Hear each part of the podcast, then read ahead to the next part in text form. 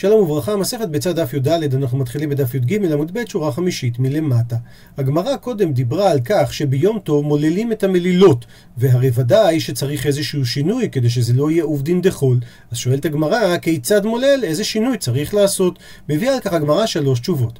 אביי משמי דרב יוסף אמר חדה אחדה, דהיינו מבצעים את המלילה בין האגודה לאצבע, ורב אבי המשמי דרב יוסף אמר חדה אתרתי, שמוללים בין האגודה לשתי אצבעותיו. רבא אמר, כיוון דמשנה, כיוון שהוא עושה שינוי, והוא מולל בין האצבעות ולא בין כפות ידיו, אז אפילו חדה הכול הוא נמי. אפילו בין האגודה לבין כל שאר האצבעות. ועל אותו משקל שואלת הגמרא כיצד מנפח, שראינו קודם שלמחר, דהיינו בשבת, הוא מנפח מיד ליד. והוא עושה את זה כדי להפריד בין המוץ לבין הגרעינים. אז כיצד הוא עושה את זה? אמר עבדה בר אהבה, אמר רב, מנפח הפכנו דף מקשרי אצבעותיו ולמעלה. דהיינו, הוא לא משתמש בכל כף היד שלו, אלא רק מקשרי אצבעותיו. ועל כך, מכך הוא עלה במערבה.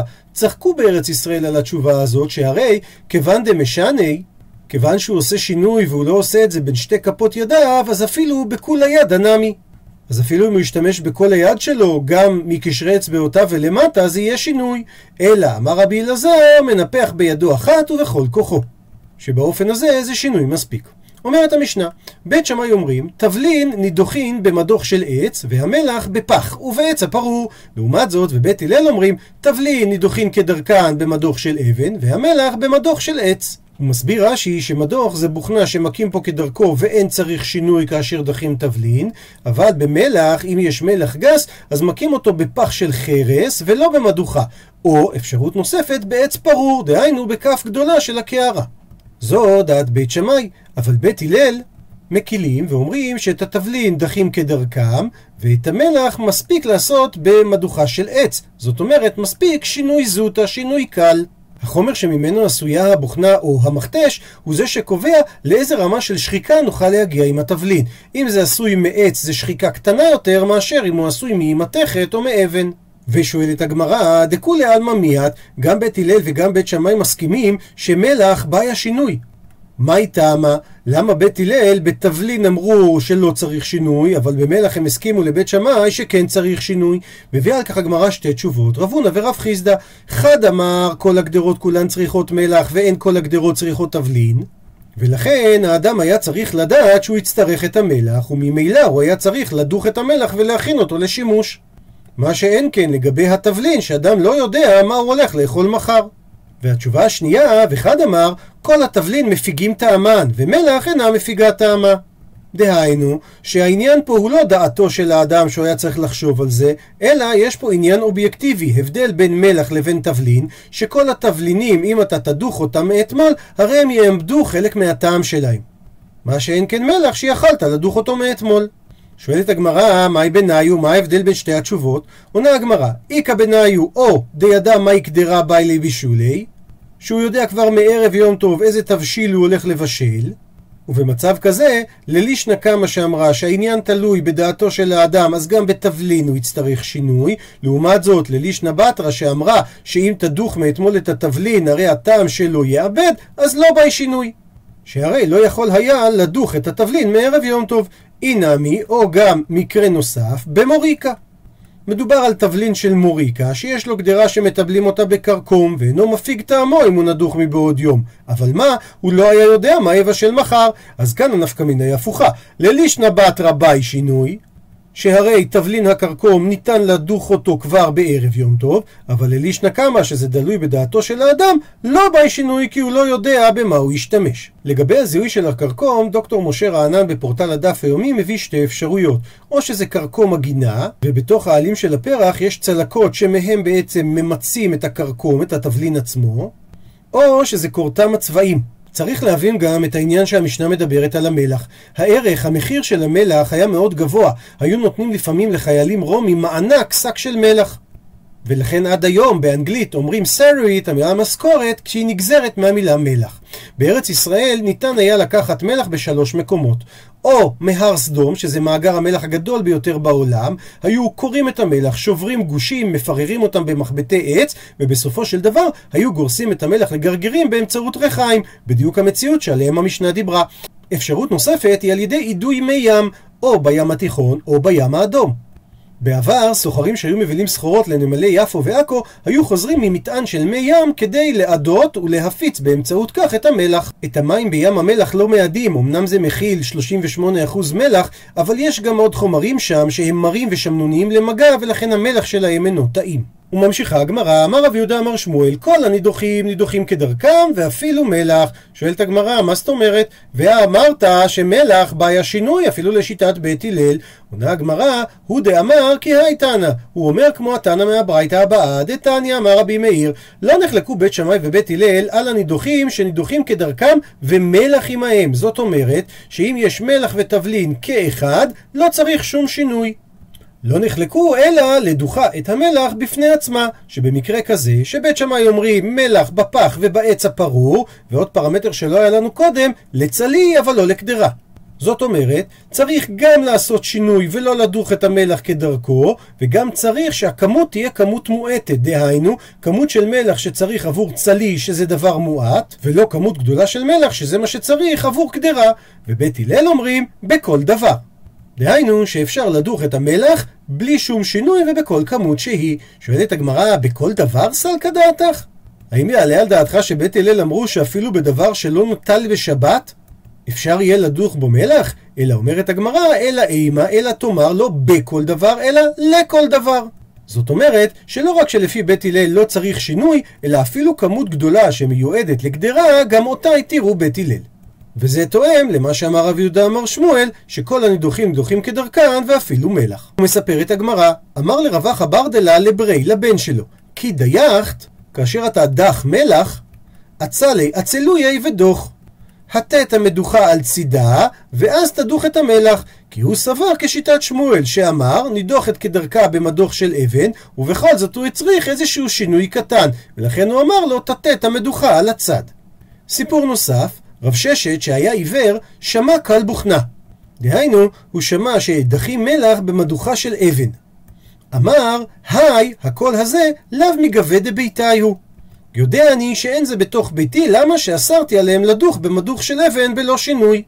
שואלת הגמרא, ודילמא אצלויי אצלי?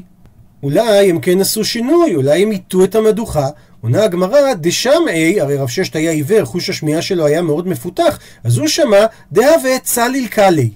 שהקול של המדוכה היה צלול, ואם זה היה מתבצע באלכסון, אז הקול לא היה כזה צלול. ממשיכה הגמרא ושואלת, ודילמה תבלין הבו. אולי זה כן מגיע מתוך הבית שלו, כי הרי תבלין לא צריכים שינוי, ולכן ייתכן שהם כן עושים את זה במדוך של אבן. עונה הגמרא, תבלין ניבוחי מנבח קליו. כשדחים ושוברים את הגרעינים, אז הקול שנשמע במדוכה הוא כמו קול של נביחה. ולכן היה ברור לרב ששת שמדובר לא מהבית שלו, כי זה דווקא דיחה של מלח במדוך של אבן. וממשיכה הגמרא, תנו רבנן שנו רבותינו בברייתא. אין עושים טיסני, כי ביום טוב לעשות טיסני זה טורח גדול. טיסני זה שהוא קוטש את החיטים עד שנחלקים כל אחד מהגרגירים לארבעה חלקים. ממשיכה הברייתא ואין קודשים במכתשת. ובאופן כללי לא קודשים במכתשת ביום טוב. שואלת הגמרא, תרתי? הרי לפי הברייתא יש שני דברים שהם סותרים אחד את השני. כי אם אתה אומר לא עושים טיסני, זה אומר שחילקה ודייסה כן עושים. כי זה לא טרחה מרובה כמו לעשות טיסני. ומצד שני הברייתא אומרת שלא קודשים כלל. עונה הגמרא, הכי כאמר, ככה הברייתא אמרה. מה טעם אין עושים טיסני לפי שאין קודשים במכתשת. אז זה לא דינים שסותרים, אלא הדין השני זה הסבר לדין הראשון. שואלת הגמרא, ולימה, אז תאמר, אין קודשים במכתשת, ואני כבר יודע מתוך זה שגם לא עושים טיסני. עונה הגמרא, איתני, אם היינו אומרים רק אין קודשים במכתשת, הווה אמינא, אז הייתי חושב, הני מילי במכתשת גדולה. כי סתם מכתשת זה מכתשת גדולה. אבל במכתשת קטנה, אימה תאמר שפיר דמי, שיהיה מותר לעשות אפילו טיסני. הייתי מבין שנקודת האיסור זה דווקא השימוש במכתשת גדולה, ולא עניין התוצאה, כמה שמלן, באה הברייתא להגיד לנו שאין עושים טיסני כלל, למה? לפי שאין קודשים שום קטישה במכתשת. וממילא מובן שמכתשת זה לא משנה אם זה גדולה, לא משנה אם זה קטנה, אסור להשתמש בה ביום טוב. וההסבר הזה הוא מוכרח, בגלל שאמרנו אין עושים טיסני בהתחלה. שואלת הגמרא, והתניא, והרי יש ברייתא שאומרת, אין קודשים במכתשת גדולה, אבל קודשים במכתשת קטנה. מסביר רש"י שהסיבה שהתירו במכתשת קטנה כי זה נחשב קטישה לאחר יד וזה מיועד רק לתבלין. ולכן את זה חכמים התירו ביום טוב. אז לכאורה סתירה. מביאה הגמרא שתי תשובות לסתירה בין הברייתות. תשובה ראשונה אמר אביי כי תניא נמי מתניתא מכתשת גדולה תניא ולא כמו שרצינו לתרץ שהדין הראשון והדין השני הם בעצם הסבר אחד של השני, אלא יש שתי דינים בברייתא הראשונה, אין עושים טיסני כלל אפילו במכתשת קטנה, והדין השני, אין קודשים שאר קטישות במכתשת. אבל המכתשת שעליה דיברו זה מכתשת גדולה. הפכנו דף, רבא אמר לא קשיא, דהיינו, נישאר עם מה שאמרנו שיש דין אחד במשנה, ובאמת גם במכתשת קטנה אין קודשים. אז מה שהקשינו, הרי אמרנו בברייתא השנייה שכן קודשים במכתשת קטנה. הלן, זה ההיתר קיים לבני בבל, והלהו, והאיסור קיים לבני ארץ ישראל. כי בבבל אין להם עבדים ולכן הם לא מזלזלים והם יכתשו רק במכתשת קטנה ולא בגדולה. לעומת זאת בארץ ישראל שהם יותר עמידים יש להם עבדים. העבדים הם אלה שקודשים אז הם העבדים האלה יעשו במכתשת הגדולה והם רק יגידו לך בקטנה עשינו. לכן אסרו להם גם לחתוש במכתשת קטנה. מספרת הגמרא, רב פאפי איקלה הזדמן לבי מר שמואל, לביתו של מר שמואל, אייטלי דסה, הביאו לפניו דייסה לאכול, ולא אכל. כי הוא הבין שהדייסה הזאת עשו אותה במכתשת גדולה. שואלת הגמרא, ודילמה במכתשת קטנה עבדוה. ואז יהיה מותר. עונה הגמרא, דחזי כי הוא ראה דהה ודייק תפי. שהדייסה היא שחוקה מאוד, היא דקה מאוד, ולכן זה ודאי אפשר רק לעשות במכתשת גדולה. ממשיכה הגמרא ושואלת, ודילמה מאתמול עבדוה, אולי באמת שחקו אותה במכתשת גדולה, אבל עשו את זה מאתמול. עונה הגמרא, דחזי כי הוא ראה דהה וקליף צהרי. שהמראית של גרעיני הדייסה היה כלוף ולבן, וזה אומר שזה מהיום ולא מאתמול. והיא בית אימה, ואם תרצה תאמר תשובה אחרת, שאני בי מר שמואל דאיכא פריצותא דעבדי. שהסיבה שרב פאפי לא אכל שם זה לא בגלל שהוא ראה שעשו את זה במכתשת גדולה, אלא בגלל שבאופן כללי אצל מר שמואל יש עבדים ולכן היה שם פריצות, דהיינו יש חשש שהם מזלזלים באיסורי דה רבנן. ולפי התשובה הזאת, הוא רק חשש לדבר, אבל לא היה לו הוכחה שככה זה אכן בוצע. המשנה הבאה הולכת לדון בענייני בורר ביום טוב. לשם כך ניזכר בשלושת התנאים שמתירים מלאכת בורר בשבת. הוא צריך לקחת אוכל מתוך פסולת, הוא צריך לברור ולאכול את זה לאלתר, והוא צריך לעשות את הברירה דווקא ביד ולא בכלי. כאשר בכלי יש שתי מדרגות. אם הוא עושה את זה על ידי כלי המיוחד לכך, כגון נפה וקברה, הוא עובר על איסור דאורייתא. אם הוא עושה את זה על ידי כלי שאינו מיוחד לכך, כגון קנון ותמחוי, הוא עובר על איסור דרבנן. ואומרת המשנה, הבורר קטניות ביום טוב. בית שמאי אומרים, בורר אוכל ואוכל. זאת אומרת, צריך לשמור על אותם שינויים כמו בשבת. לעומת זאת, ובית הלל אומרים, בורר כדרכו, בחיקו, בקנון ובתמחוי. אבל לא בטבלה ולא בנפה ולא בקברה. זאת אומרת, מותר לו לברור כדרכו אפילו פסולת מאוכל, מותר לו לעשות את זה גם בכלים שדרבנן אסרו אותם בשבת, הדבר היחיד שאסור לו זה לעשות את זה בכלים מקצועיים, דהיינו בנפה או קברה. הדעה השלישית, רבן גמליאל אומר, אף מדיח ושולה. שהוא מדיח את הכל במים, ואז הוא שולה את הפסולת שצף למעלה. ואומרת הגמרא, תניא אמר רבן גמליאל, במה דברים אמורים? שהתירו בית הלל ליטול פסולת ממש ולהשליך אותה ביום טוב? כשהאוכל מרובה על הפסולת, אבל במקרה שהפסולת מרובה על האוכל, דברי הכל, גם בית הלל יודו שנוטל את האוכל ומניח את הפסולת. ושואלת על כך הגמרא, פסולת מרובה על האוכל מאי קמאן דשארי? האם יש מי שמתיר במצב כזה? הרי אפילו לטלטל את זה יהיה אסור, שהרי האוכל בטל במיעוטו לגבי רוב הפסולת, וממילא זה נחשב כאילו הכל פסולת, וזה אסור בטלטול. עונה הגמרא, לא, צריכה, דנפיש בטירחה וזוטר בשיעורי, דהיינו. ציור המציאות שעליו דיבר רבן גמליאל זה שהפסולת היא אכן זוטר בשיעורי, יש לה קצת מהכמות ולכן האוכל לא בטל בה, אבל מצד שני דנפיש בטירחה. שיש יותר טורח לקחת את הפסולת מתוך האוכל מאשר לקחת את האוכל מתוך הפסולת. וכך אמר רבן גמליאל, מתי בית הלל אמרו שבורר כדרכו את הפסולת מתוך האוכל? בזמן שטורח האוכל מרובה על של פסולת. במצב כזה נוטל את הפסולת, כי זמיותי בתירך עדיף. אבל אם טורח הפסולת מרובה על פני להוציא את האוכל מהפסולת, במצב כזה מודים בית הלל לבית שמאי, שנוטל את האוכל ומניח את הפסולת. ציטוט מהמשנה, רבן גמליאל אומר, אף מדיח ושולה. מביאה הגמרא ברייתא, תניא אמר רבי אלעזר ברבי צדוק. כך היה מנהגן של בית רבן גמליאל, שהיו מביאים דלי מלא עדשים ומציפים עליו מים, ונמצא אוכל למטה ופסולת למעלה. שואלת הגמרא, ואת תניא, והרי יש ברייתא שאומרת בדיוק איפכא. הפוך, שהאוכל למעלה והפסולת למטה. מתרצת הגמרא לא קשיא, הבאפרא הבגילי. אם מדובר שיש עפר מעורבב עם האוכל, הרי האוכל צף למעלה והעפר למטה, אבל אם יש גילי, קש שמעורבב עם האוכל, הרי הקש למעלה והאוכל למטה. משנה נוספת, בית שמאי אומרים אין משלחים ביום טוב אלא מנות. שההיתר לשלוח מתנה, דורון, איש לרעהו, זה רק דבר שמוכן ואינו עשוי להניחו למחר. למשל, חתיכות בשר חתוכות לפני האורחים ודגים. לעומת זאת, ובית הלל אומרים, משלחים בהמה חיה ועוף, בין חיים בין שחוטים, ומשלחים יינות שמנים וסלטות וקטניות, אבל גם בית הלל מודים שלא משלחים, אבל לא תבואה. למה? כי תבואה לא ראויה היום, כי אין טוחנים ביום טוב, כי הרי היה לו לטחון מאתמול, שאם הוא היה טוחן מאתמול, התבואה לא היה מפיגה את הטעם שלה. ורבי שמעון לעומת זאת מתיר בתבואה.